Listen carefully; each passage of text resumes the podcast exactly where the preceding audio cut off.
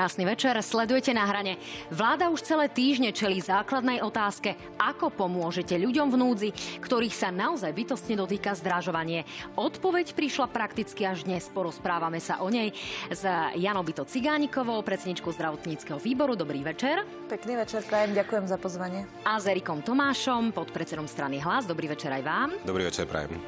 No a samozrejme veľkou témou je aj zdravotníctvo, pretože naši nemocniční lekári nám avizujú hádzanie plášťov. Aj o tom sa určite dnes budeme rozprávať. Samozrejme, ak máte nejaké otázky, budeme radi, keď nám ich položíte prostredníctvom aplikácie Slido na stránke www.joj.sk. Takže budeme ich čakať, potom ich na Facebooku samozrejme zodpovieme. Ak sa to podarí, tak aj na konci našej relácie. No a rovnako tak sledujte našu stránku noviny.sk, noviny plus SK a naše podcasty.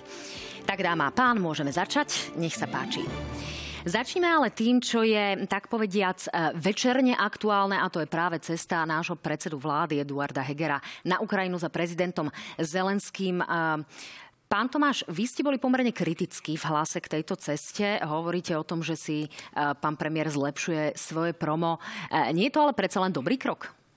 Tak kritická bola predovšetkým verejnosť k tomu prvému kroku pána Hegera, keď nešiel e, do Kieva, napriek tomu, že tam išli prakticky všetci lídri z V4, okrem teda maďarského lídra.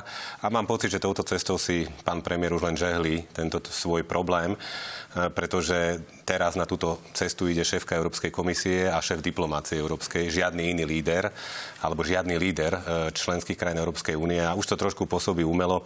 Myslím si, že ten problém prvotný už pán premiér si nevyžehli, ale napriek tomu želám samozrejme pánovi premiérovi bezpečnú návštevu a najmä bezpečný návrat domov. Ja sa skôr pýtam na to, či to nie je teraz taká prvoplánová kritika, že je zle, keď nejde, je zle, keď ide.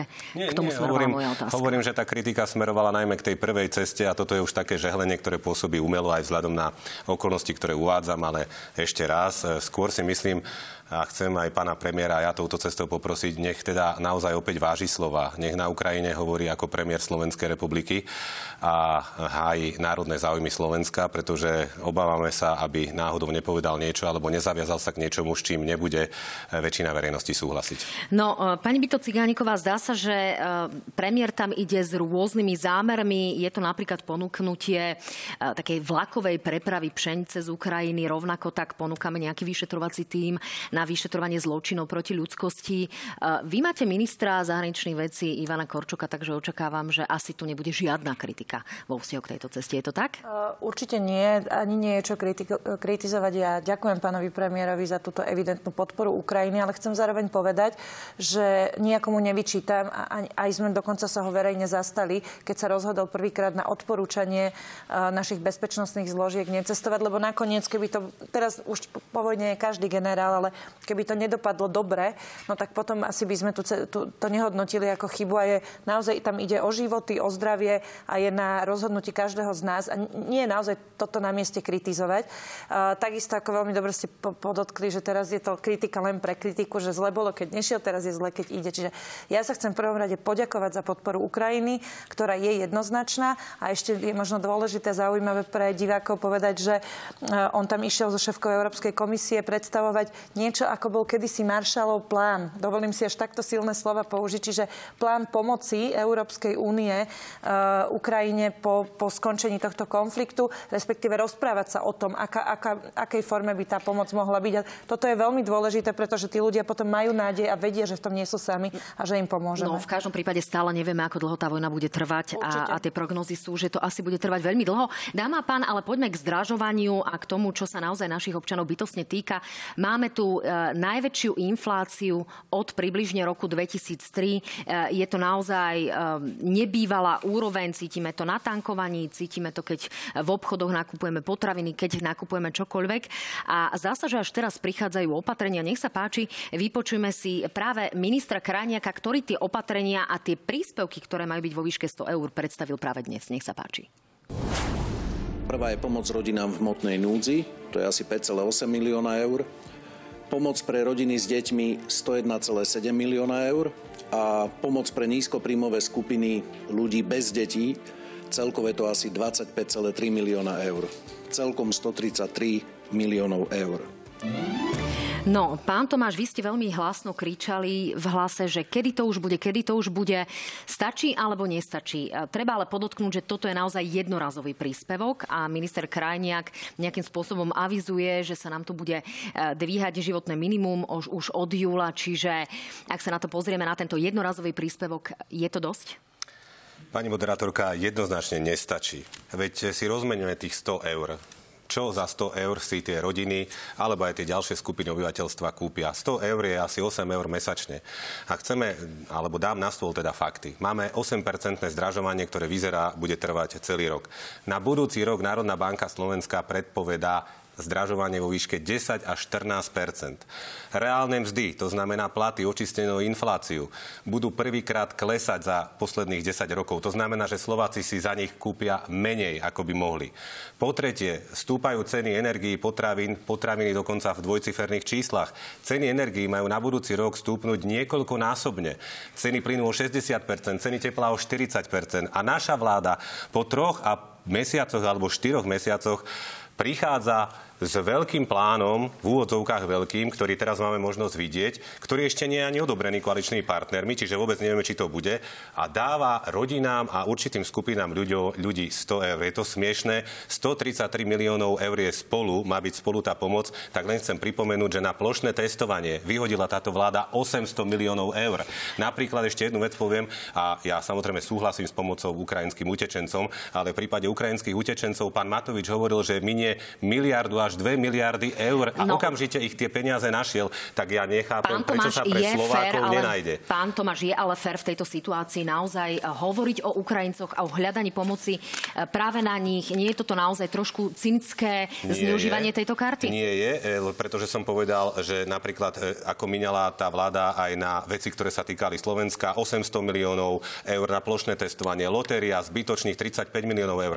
Potom tá, viete, motivácia pre seniorov. Pán Matovič tvrdí, tvrdil, že má na to pripravený balík 600 miliónov eur. 250 miliónov eur iba na to minul. Tak kde sú všetky tie zvyšné peniaze? Prečo tým slovenským občanom nedá viac? A ja som povedal, že slova ukrajinským utečencom treba pomáhať. Tri, trikrát to môžem zopakovať, ale treba už myslieť aj na našich občanov, lebo sme napríklad prijali už dvakrát Lex Ukrajina, Lex Ukrajina 1, Lex Ukrajina 2. Ale čo Lex Slovensko, pani no, moderátorka? Ja len iba ale považujem za dôležité zareagovať v tomto zmysle, lebo naozaj, aby sa nám nestalo, že sa nám tu začnú uh, nenávidieť ukrajinskí uh, občania, ktorí, som, ktorí prišli. Pomocou, ale treba pomáhať aj a sú vo veľmi zlej situácii. Čo pani, na tom zle? Rozumiem. Pani Bito Cigániková, teraz máte priestor. Vy faktom je, že pán Krajniak e, dostal, e, tak povediac, úlohu od ministra financí nájsť nejakým spôsobom zdroje práve na toto zvýšenie. E, minister Krajniak dnes hovoril o tom, že to zvýšenie si vie predstaviť napríklad prostredníctvom zvýšenia spotrebných daní na alkohol, tabák a rovnako tak napríklad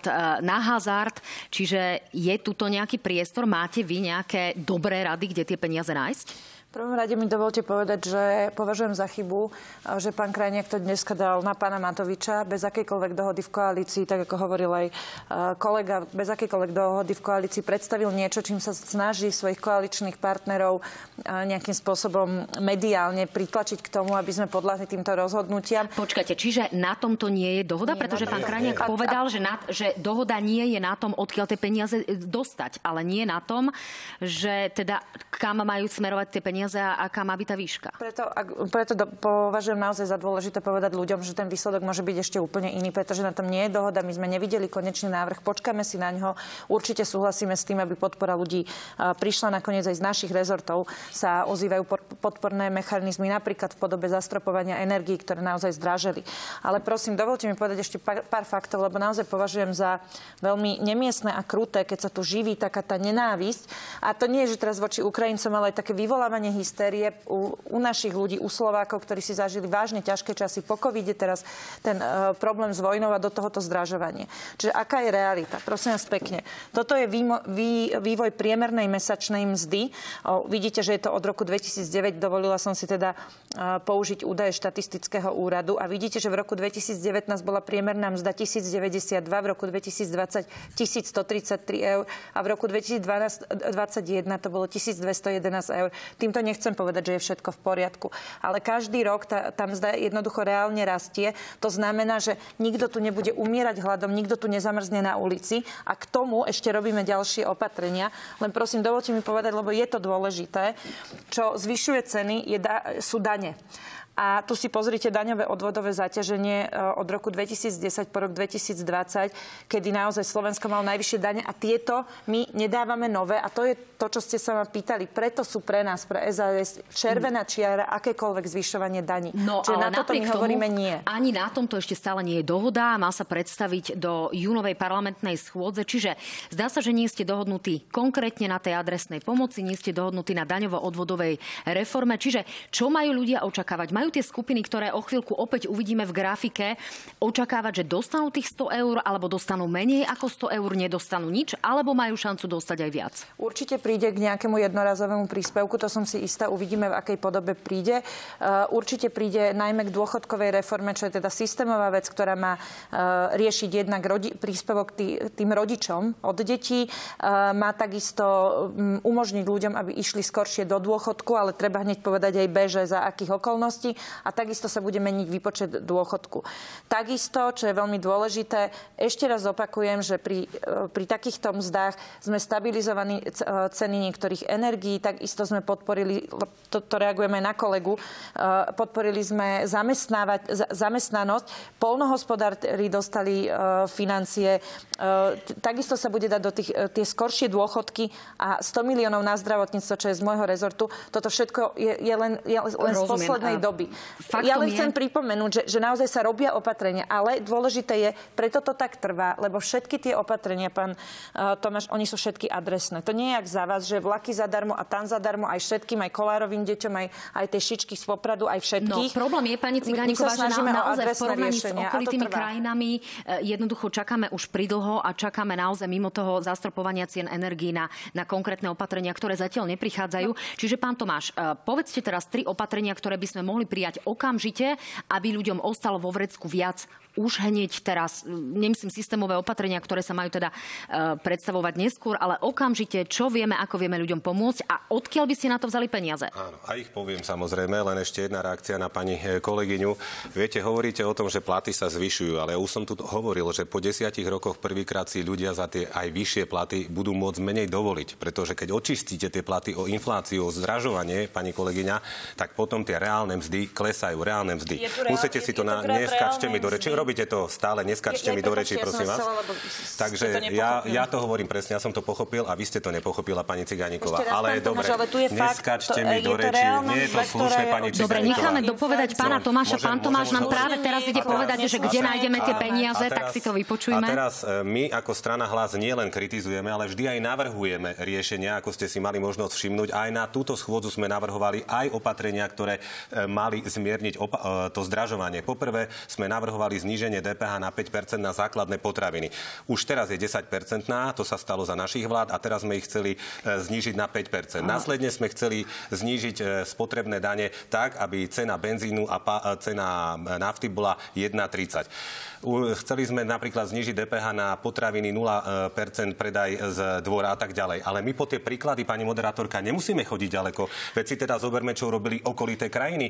Poliaci znižili DPH na potraviny na 0%. Poznižovali DPH na elektrickú energiu, na, na plyn a všetko. Maďari zastropovali napríklad základné Rozum, potraviny. Rozumiem, Češi urobili maximálnu valorizáciu. Ale aj vy viete, Rakúšania že znížená DPH sa nemusí prejaviť potom na cenách. To sa nestalo všade naozaj. Podľa toho, jak sa to odkontroluje, pani moderátorka, ale potom sú tu ďalšie príklady príklady. Češi dali napríklad e, maxi, e, teda mimoriadnu valorizáciu dôchodkov.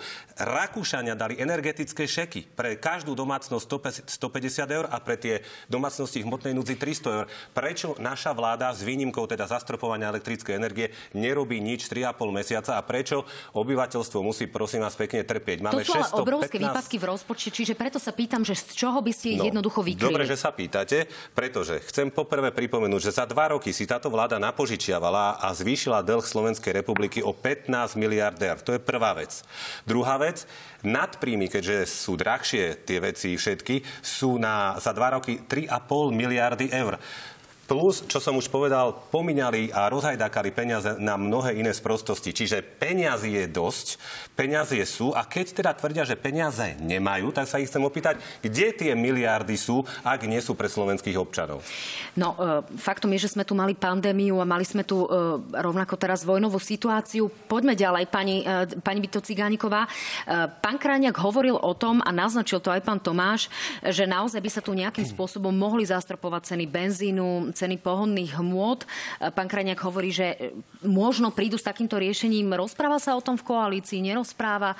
Je to na stole? Rozpráva sa o tomto. My sme už dokonca aj verejne deklarovali, že podporíme teda zníženie DPH, zníženie daní, to je opak zvyšovania, to je opak toho, čo robili kolegovci. Tak to, toto samozrejme podporíme. Musí táto iniciatíva prísť z, od ministerstva financí, pretože naozaj veľmi dobre ste sa pýtali, kde na to vziať. Totiž všetky návrhy, ktoré ste počuli, všetky majú jedno spoločné. Je to rozdávačka bez ohľadu na príjmy a na potrebu tých konkrétnych ľudí, ktorí tú pomoc dostanú, že či ju naozaj potrebujú. Rovnaký ten, rovnako ja ako poslankyňa dostanem uh, pomoc ako, ako naozaj niekto, ktorý, ktorý, je, ktorý ju vyslovene potrebuje.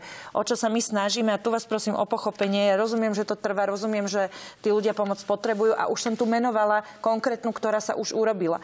Ale o čo sa my snažíme aj v tej konkrétnej, ktorá bola urobená, je adresná pomoc. To ale kon- vo výsledku znamená, že, ste, pán Tomáš, kritizovali, že iba 100 miliónov, keby to hneď aj tak bolo, lebo počkajme si na výsledok, tak keď ich ale naozaj smerujete tým ľudia, čo, ľuďom, čo to potrebujete a, potrebujú a nie všetkým plošne, tak jednoducho ten výsledok pre tých odkázaných bude vyšší a o toto sa snažíme. No, Pomáhať tým odkázaným. Ešte dôležitá vec, aby naozaj, lebo to je také nekorektné, oni hlas vždy niečo vyhlási a potom akože toto je graf reálnych cien. Čo? No konkrétne ste hovorili, že som sa teda milila a že, že inflácia tam, e, tam nie je zahrnutá. Je, opakujem, tá oranžová krivka hovorí o, o, o reálnej mzde cien, ktorá je očistená o infláciu. Máte pre tento rok? Tu je reálna pre, mzda. Pre tento rok?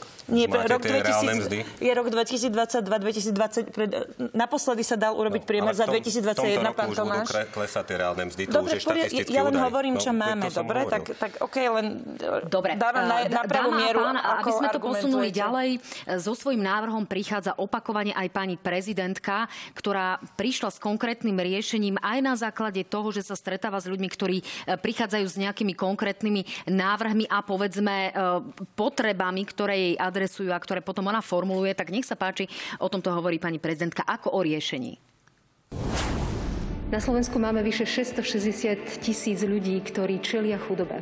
Sú to predovšetkým mladí ľudia alebo deti, sú to rodičia samoživitelia a sú to osamelo žijúci dôchodcovia. Je to obrovská skupina ľudí, ktorá najmä v kontexte zvyšovania cien potrebuje reálnu pomoc. Viackrát som sa k tejto téme už vyjadrovala v súvislosti s návrhom systémového opatrenia, ktorý by, volá sa to tzv. príspevok na bývanie, ktorý by bol pravidelnou dávkou, majú to mnohé iné krajiny, ktorá by takejto skupine ľudí mohla pomôcť. Takže pani Bito Cigániková, e, pani prezidentka hovorí o pravidelnej dávke na bývanie. Je toto niečo, o čom koalícia je ochotná diskutovať? Už alebo už tom, diskutuje? Už o tom diskutuje. Na dobu to už aj celkom konkrétne rozmery, tak ako ten jednorazový príspevok. A ten má byť práve aj, aj táto pomoc má byť práve poskytnutá, poskytnutá tým odkázaným. To sú presne tí, o ktorých pani prezidentka hovorila.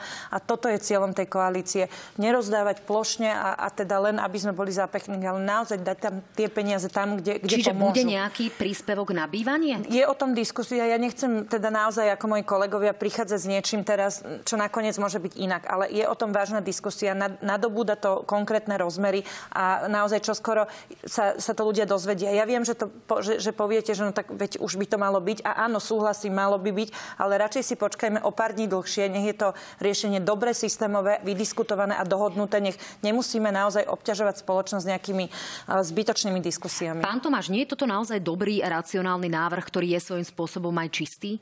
Všimnite si, pani moderátorka, ako aj diváci, že tá koalícia už 3 alebo 4 mesiace diskutuje, analýzuje, hľadá riešenia a potom zase diskutuje. Veď o tom príspevku na bývanie už hovoril pán Krajňák asi pred mesiacom a napokon ani nie je súčasťou toho návrhu balí, teda toho balíka opatrení, ktorý teraz predstavil a ktorý ešte tiež nie je ani dohodnutý. Čiže tam stále nie je na stole vôbec nič. A preto ja tak rozhorčene tu komunikujem, pretože napríklad, veď ste sami no, preto povedala, sa ja pýtam, či by toto bolo riešenie. Ale nie je si 6 riešení, ktoré 6 sme... riešení? Áno, že, že, Povedzte že čo sme, 6 riešení. Ešte raz, No. hovorila som o dôchodkovej reforme, ktorá sa má príjmať Toto- o jednorazovom príspevku. Čo sa urobilo? To sú tie stabilizované ceny energií, podpora zamestnancov, za, zamestnávania, e, to znamená pre podniky, ktoré, ktoré jednoducho sa im znížili tržby alebo ktoré mali finančné problémy, podpora polnohospodárom, skoršie dôchodky pre dôchodcov, 100 miliónov do zdravotníctva, plus sa urobila reforma zdravotníctva, No, dobre. reforma Čiže- školstva, čiže- veľká časť reforma justície a toto všetko Dobre. počas Áno, covidu počujeme a to vojny. Už druhýkrát. A čo vy, pán Pani Erik Tomáš, čo vy ste robili páči. 12 Dáma rokov? a Ja vám pán, ak dovolíte, ak dovolíte, dáma a pán, tu ak dovolíte, ja si to tu skúsim odmoderovať ďalej, platia ma za to. Pán Tomáš, vrátime sa teda k tomu príspevku na bývanie. Bolo by to dobrým a čistým riešením? Je šanca takýmto spôsobom naozaj tým ľuďom pomôcť? Príspevok na bývanie, pokiaľ by bol samozrejme správne naformulovaný a e, dobre sa týkal práve tých e, obyvateľov, ktorí to majú dostať, tak by bol správny, ale príspevok na bývanie nie je v hre zatiaľ, pretože pán Kráňák o ňom nehovorí. A pani Ciganíková, nepovedali ste nič konkrétne, opäť len hovoríte o tých energiách. E, hovorili sme tu o ďalších opatreniach, napríklad my v hlase sme predložili tú mimoriadnu valorizáciu dôchodkov. Viete, čo ste urobili s mimoriadnou valorizáciou dôchodkov? Vy ste ju, vy ste ju ani, vy ste ju ani, áno, všetkých Všetkých, dôchodcov. Vy ste, vy ste ani nepustili, vy ste ani nepustili do programu schôdze návrh na mimoriadnu valorizáciu dôchodkov, pritom Češi to už e, urobili. Váš poslanec dostal, ktorý už teraz utekol na štátneho tajomníka, navrhol, no navrhol normálne, normálne navrhol vyhodenie tohto bodu z programu, aby dôchodcovia nič nedostali a hovoríte o riešení, že skôr vyplatíte ten tzv. 13. dôchodok. No veď to nie je nič navyše. Aj tak by tí dôchodcovia na to mali nárok, tak že je proste to dôchodcov. pomoc, že je to nie pomoc, je to keď teraz pomoc, nie je to nie- pomoc. nie je Neskačte pomoc? mi prosím vás do rečí. Nie, pomoc by to bola. Neklamte Keby ste im vypla... Ja neklamem, ja hovorím presne Práve a diváci to vidia. pristihla, jak Pani aj o chvíľku dostanete priestor, dokončite jednu vetu a ideme ďalej. Neklamte. Pretože sme navrhovali mimoriadnu valorizáciu dôchodkov. Vy, váš poslanec to navrhol vyradiť z programu a to preto, že vaša strana SAS vidí všetkých ľudí len cez excelovské tabulky, cez grafy. Ja hovorím pani, a to nie je vaša chyba, lebo však ste jedna radová poslankyňa vládna. Prosím vás, už niečo príjmite, niečo konkrétne, už dajte tým ľuďom peniaze. Aj teraz, ešte posledná veta, pani moderátorka. Národná banka Slovenska a Rada pre rozpočtovú zodpovednosť prišli s tým, že tento rok bude deficit nižší a tým pádom sa ušetrí pol miliardy eur.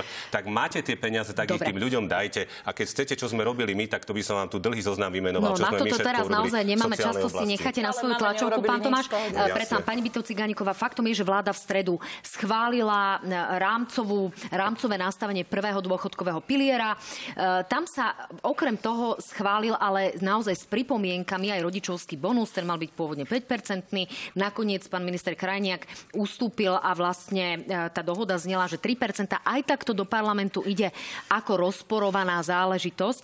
Čiže ako to v tom parlamente bude napokon eh, vyzerať a aké výhrady k tomu má strana Slo- Sloboda a Solidarita? No, uh, my si tie konkrétne výhrady naozaj chceme prediskutovať doma v kuchyni a v druhom čítaní sa dajú robiť zmeny, ktoré, ktoré budeme navrhovať. Sú to úplne konkrétne veci. A naozaj, ja si dovolím neobťažovať týmto divákom. Uh, divákov dôležité je, že myšlienka a celok bol presadený, bol odhlasovaný, bol podporený aj zo strany SAS, lebo tá myšlienka ako taká je v poriadku a my si dorokujeme v koalícii určité detaily a bola by chyba to ešte teda nejakým spôsobom zdržovať. Ja by som, ak dovolíte, naozaj v rýchlosti skúsila Jednou reagovať. vetou. No ono sa ťažko dá, lebo viete, ako poviete mi, že dostanem potom priestor, tak čakám, ale ten priestor nejak neprichádza, takže chcem povedať... Ale mali ste dosť veľa priestoru, pani Bito Ciganíková, dokonca aj, aj cez to, ako hovoril pán Tomáš, takže buďme k sebe ja férovi. myslím, že práve preto, keď, keď nemám teda hovoriť k tomu, čo hovorí pán Tomáš, tak rada by som reagovala, lebo všimnite si, prosím vás, od začiatku do konca je to len vyvolávanie histori- hysterie, vyvolávanie nenávisti a, a jednoducho také, taká tá hnusná hra na city v tejto ťažkej situácii, čo naozaj máme.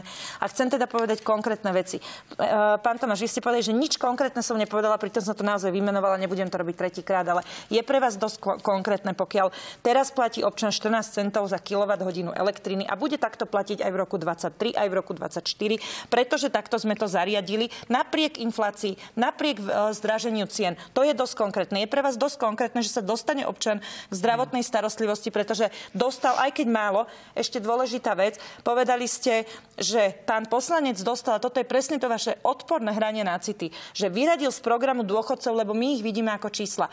Vy dobre viete, lebo ste tam boli a vystupoval tam, že to bolo preto, lebo jednoducho to, ten návrh bol podaný v rozpore s rokovacím poriadkom, pretože menej ako pred pol rokom bol podaný s rovnakým obsahom a bol vy, vylúčený aj smerákov. To je technikália, naozaj je sa dostaneme k praktickým veciam. dokazuje, že oni len hrajú na city a útočia a je to fakt nemiestne v tejto vetou, situácii. V rámci toho stredajšieho rokovania vlády sa naozaj schválilo, že ľudia budú mať možnosť ísť po 40 odpracovaných rokoch do dôchodku. E, napriek tomu, ak ešte v tom čase nedosiahnu dôchodkový vek, každý mesiac sa im o 3 desatiny e, jednoducho bude ten dôchodok skracovať. Ako sa na to pozeráte, pán Tomáš? Ako sa to dá vnímať? E, je to výhodné, nie je to výhodné? Je to zároveň možnosť pre ľudí, čiže ako to majú ľudia hodnotiť? Pani Ciganíková, hnusná hra je to, čo robíte s občanmi vy. A je mi to ľúto. Ale keď používate takéto výrazy, tak vám to vrátim. K mojej Pán, áno, už idem k nej, lebo aj tá dôchodková reforma je veľmi dôležitá.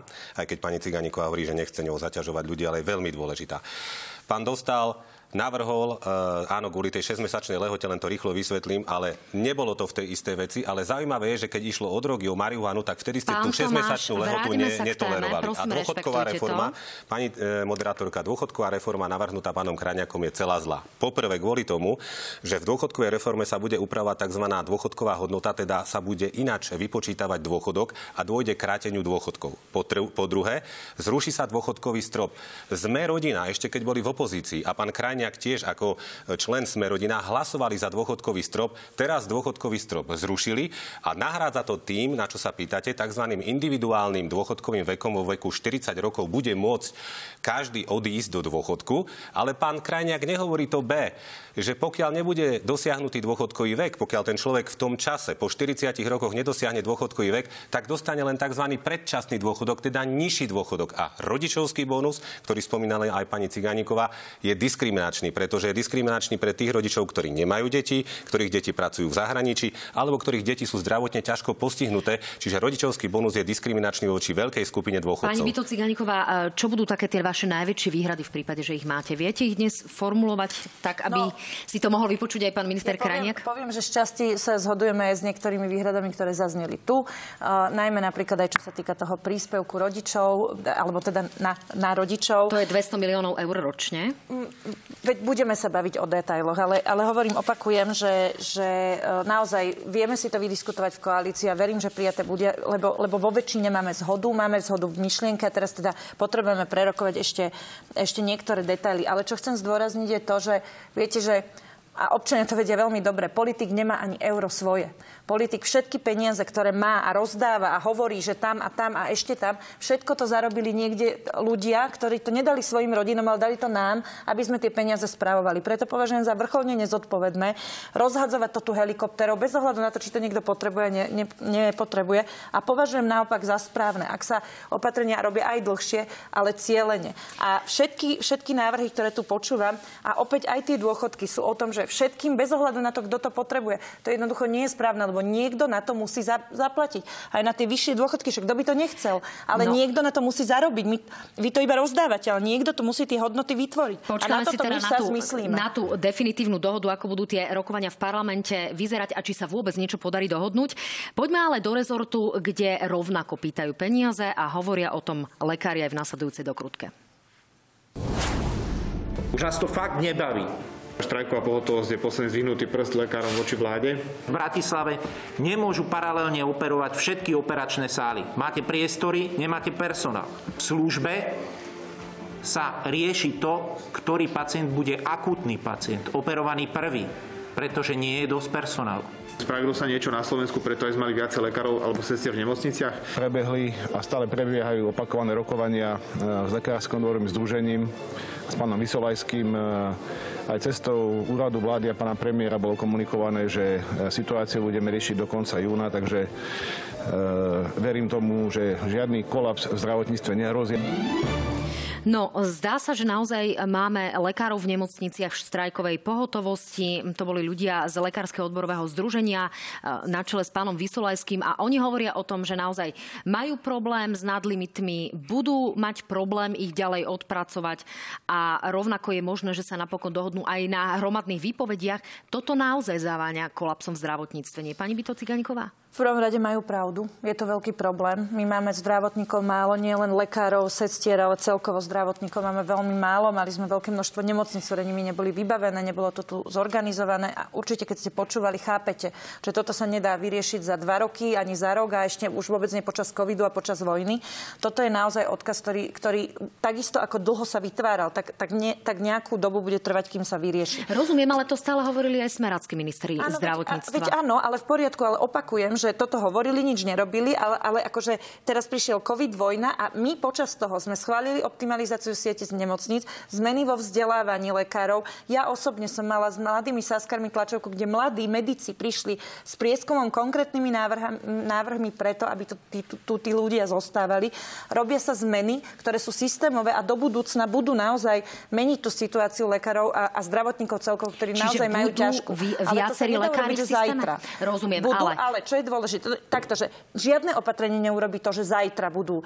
Čo sa mení, sú takisto kompetencie, aby jednoducho mali, mali viac času na pacienta a aby menej tej administratívy. Elektronizujú sa systémy, týmto smerom sa ide. Čo je veľmi dôležité, to, čo tam aj zaznelo. Uh, bol daný záväzok, že do júna sa vyriešia platy. Ja chcem povedať, ja považujem to, čo sa stalo v zdravotníctve, že sa na konci roka zobrali peniaze a že teraz sa dalo len 100 miliónov a tvári sa uh, pán, uh, pán Matovič, že to je 365. Ja to považujem za ťažký fail a, a, a zlé rozhodnutie takto komunikovať. Je tých peňazí málo a majú pravdu v tomto. Ale treba to vidieť objektívne. Mňa by aj zaujímalo, prečo pán Vysolajský, kde bol celé tie roky a, a vždy, keď bola nejaká reforma, či to bola optimalizácia ešte za pána Pelegriniho, keď ja som musela bojovať práve s pánom Vysolajským, ktorý bol proti tomu návrhu tej reformy. Keď išlo o platy, o to, aby teda neboli le, lekári len nejak paušálne odmenovaní, ale aj na základe výkonov. Keď išlo o zmeny platobných mechanizmov, vždy boli odborári proti. Tak ja chcem tomto poprosiť, aby potom podporovali aj tie reformy, lebo tie nám do budúcna vytvoria pozitívne zmeny pre ten systém, aby bolo viac lekárov, aby bolo viac cestier zdravotníkov, aby mali peniaze a aby aj robili v lepšom e, prostredí, lebo to je tiež vážny problém. Pán Tomáš, nechala som dlhší priestor pani Vito Ciganíkovej, lebo je predsedničkou zdravotníckého výboru a mali sme možnosť teda, ako, pokúšali sme sa zistiť nejaké nové informácie. Vy vidíte nejaké reformné kroky v zdravotníctve, pán Tomáš? Ja čo by ste vedeli pochváliť? Lebo dúfam, pani Vito Ciganíková bola pomerne kritická. Dúfam, že rovnaký priestor necháte mne vy a hlavne pani Cigániková, že nebude tentokrát aspoň raz skákať do reči. No tak je také príznačné, keď sa na to pozrieme, že lekári sa do takéhoto stavu hnevu e, dostanú vždy za pravicových vlád. Všetci si spomenú na to, ako lekári hádzali plášte na Mikuláša Zurindu. Všetci si spomenú na to, ako hromadné výpovede boli za vlády Vety Radičovej a teraz prichádza toto. A je to veľmi jednoduché, pretože tá pandémia naozaj vytvorila obrovský tlak na lekársky stav a na zdravotníkov vôbec. A naši vládni predstaviteľa im tlieskali, ďakovali a podobne. A čo pre nich urobili? Sľúbili im 7 eur pre tých, ktorí sa budú starať o covidových eh, pacientov. Dostali ich po niekoľkých mesiacoch. Dali tam nejakú jednorazovú odmenu o výške 300 eur hrubom. Ale to, čo tí lekári lekári, zdravotníci obec žiadajú sú vyššie platy. A bola aj debata, pani Asi Ciganíková to potvrdí na ministerstve zdravotníctva, bola debata o nejakom kompromisnom, keď to takto môžem na, nazvať návrhu, ktorý mal celkový objem alebo má celkový objem 300 miliónov eur.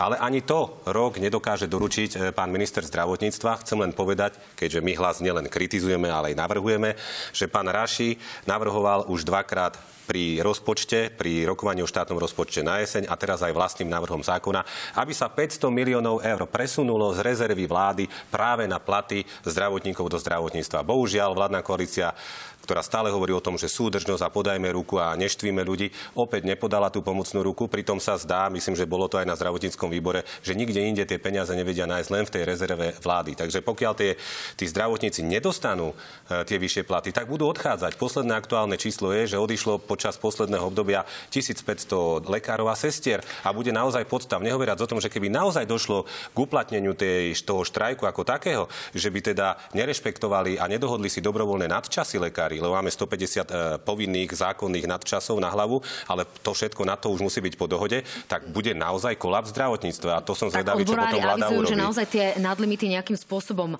nebudú. Čiže aké je to rýchle riešenie, aby sme tu naozaj zastabilizovali systém, pani Cigániková, a aby naozaj, povedzme, aj tí ukrajinskí lekári, ktorí nejakým spôsobom mali teraz šancu prísť a možno doplniť tie naše stavy, ani nie tak lekári, ako predovšetkým napríklad zdravotné sestry, tu vôbec zostali, aby nešli do Českej republiky, aby nešli ďalej do Nemecka a podobne. Ja chcem povedať, že e, vo všetkom, čo pán Tomáš teraz povedal, má pravdu a, a je to tak a, ma, a, a tak to bolo aj za vašej vlády. A tak to bolo aj za vašej vlády a jednoducho nie je korektné teraz očakávať, že sa to zmení nejakým jednorazovým, konkrétnym veľkým návrhom. To sa nestane, to, to nevieme urobiť. Ja by som klamala ľuďom, keby povieme, že urobím toto a zmení sa. To, čo sa 20 rokov za, zanedbávalo, to asi rozumieme všetci, že nie je reálne. Ja vám do toho len skočím. Reálne? Diváci teraz vidia práve torzo rásoch, takže aj o tom sa budeme rozprávať. Čo je reálne, je sada systémových riešení. Systémové, ja to stále zdôrazňujem. Ja rozumiem, že je atraktívne pre ľudí politika typu tuto vám dáme, ale my chceme, aby, aby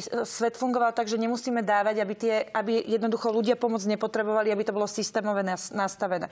To teda tie systémové riešenia, ktoré riešia túto situáciu.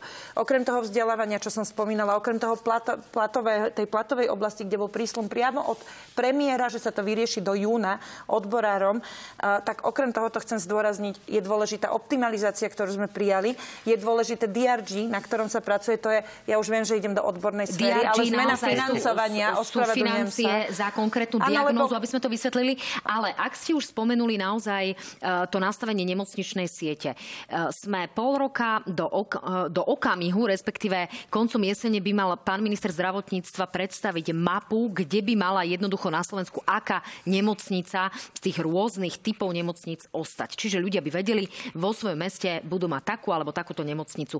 Pracuje sa na tom, chodí minister Lengvarsky do tých regiónov, nejakým spôsobom sa čistí táto mapa, alebo to zaspalo? No, ono je to momentálne tak, že tie organizácie a regióny komunikujú, existuje takých 60 takých tímov, ktorí, ktorí naozaj určujú e, kvalitatívne aj iné podmienky tých nemocníc. Keď sa toto urobí, tak potom sa bude určovať v rámci regiónov, ktorá nemocnica to splňa, ktorá zostať má, nemá. Ale týmto chcem povedať, áno, diskusie bežia, bežia podľa plánu. Zatiaľ je to takto v norme. Takže mapa bude na jeseň. Ma, mapa by mala byť určite na jeseň, respektíve do konca roka, ale, ale ono je to aj nevyhnutné, lebo totiž na mapu je, sú najviezané investície a z plánu obnovy tu máme investície, ktoré, e, ktoré už teraz musíme teda oznámiť, akým smerom pôjdu. No, e, Čiže pán Tomáš, uh, jedno nás tlačí k druhému. Sice tu pani Bito Cigániková prezentuje istú mieru istoty, že to naozaj bude. Vy ste dnes ale otvorene hovorili o tom, že pravdepodobne je veľké riziko, že prídeme o peniaze z plánu obnovy, že nám meškajú napríklad rekonštrukcie nemocníc, či Banska Bystrica, či Rúžinov, alebo tie rásochy, kde naozaj zatiaľ už nevidíme nič, už nevidíme už ani ten uh, skelet. Na, na, vám, vám nahrám do karedy, ale na opravu. Ja hovorím o tom, že, že tu budeme mať plán tých nemocníc, ten zoznam, nie o o tom, čo bude teraz hovoriť tomu, pán Tomáš. Tomu rozumiem. Slova. Nech sa páči. Pani Cimaníková už tretíkrát opakuje, že ona je proti politike, tu vám to dáme. Ja som proti politike, nedáme vám nič. A preto sú aj takto nahnevaní e, lekári. Chcem len pripomenúť, že bola taká veľká tlačová beseda, kde nesedeli len lekári, ale sedeli tam sestry, odbory, dôchodcovia. Čiže e, všetky, alebo veľká, veľká skupina, alebo samé vrstvy, proste veľa vrstiev obyvateľstva, ktorí sa už stiažujú a ten sociálny zmier už ťažko udržíte. Mne je to ľúto, že nemáte taký prístup k tým občanom, aký by ste mali mať, ale to je rozdiel medzi pravicou a ľavicou. Čo sa týka plánu obnovy, No pozrite sa, to sú neopakovateľné peniaze, to musí priznať aj pani Ciganíková. Plán obnovy tu prišiel kvôli nejakým veciam. Máme 1 alebo 1,2 miliardy do zdravotníctva, z toho 1 miliarda by mala ísť na rekonštrukciu alebo výstavbu nemocníc. No ale nič sa nerobí. Áno, ja hneď predbehnem pani Ciganíková a poviem, za nás sa tiež mohlo urobiť oveľa viac. Už ľudia e, poznali tú vašu kritiku, ale od roku 2019, ešte keď bol Peter Pellegrini premiér, tak sa prijali nejaké vážne rozhodnutia na vláde. Prijalo sa rozhodnutie rekonštrukcie Rooseveltovej nemocnice v Banskej Bystrici aj s e, plnením finančným. Prijalo sa rekonštrukcia Ružinovskej nemocnice. Už konečne Peter Pellegrini zbúral tie rásochy, tú rárohu, ktorá tam už stála roky, rokuce a uplynuli od toho času už 3 roky a stále nevidíme ani len rozbehnutú nejaké verejné obstarávanie, nehovoriac o tom, že v prípade rásoch chyba verejné obstarávanie na projektovú dokumentáciu. tak potom je otázka, či do roku 2026 sa naozaj stihne nejaká nemocnica naozaj postaviť, aby nám tie peniaze Pán neprepadli. minister Lengvarsky hovoril dnes o tom, e, že teda to posudzuje úrad pre verejné obstarávanie. No, ale už 6 mesiacov a navyše Rozumiem, pán Lengvarsky to podal tu. po roku a pol. Prečo po roku a pol až podal ten podnet na úvo a teraz to úvo pol, pol roka posudzuje. Tak dva roky sme zbytočne Nemáme stratili. ho tu, preto som považovala za dôležité to dodať. Pani Byto Ciganíková, zareagujte. Budete vôbec do konca volebného obdobia naozaj rekonštruovať? Skôr sa to technicky nedalo, ale to, čo je na diskusie, je toho toho pol roka, čo je to na UV, lebo sa to dá skôr, takže toto je na diskusiu. Chcem povedať, že považujem na, naozaj za najvyš, na najvyš nekorektné od niekoho, kto mal na starosti zdravotníctvo 12 rokov, aby takto, takto, takto e, naozaj... Čakal, som povedal dopredu, že boli tam, bolo tam veľa chýb, kritizoval. tak už ste vy vo vláde, už vládnete vy. Už sa Skáčete teraz vy do reči, vidíte? Pardon, ste sa na, ste, ste toho do mňa chytil. Nech sa páči. No, ja chcem hej, povedať k tomu, áno, tá pozor na to, hej. Uh, ja chcem povedať k, tej, k tomu plánu obnovy, lebo toto je dôležitá otázka určite aj pre ľudí.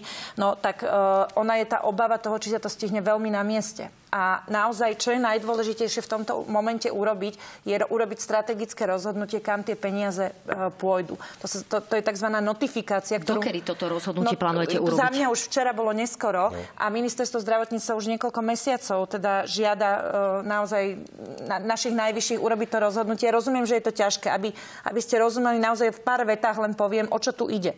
My sa bavíme o tom, že my máme k dispozícii 1,1 miliardy na rekonštrukcie nemocníc a musí musíme sa rozhodovať o tom, eh, kam pôjdu.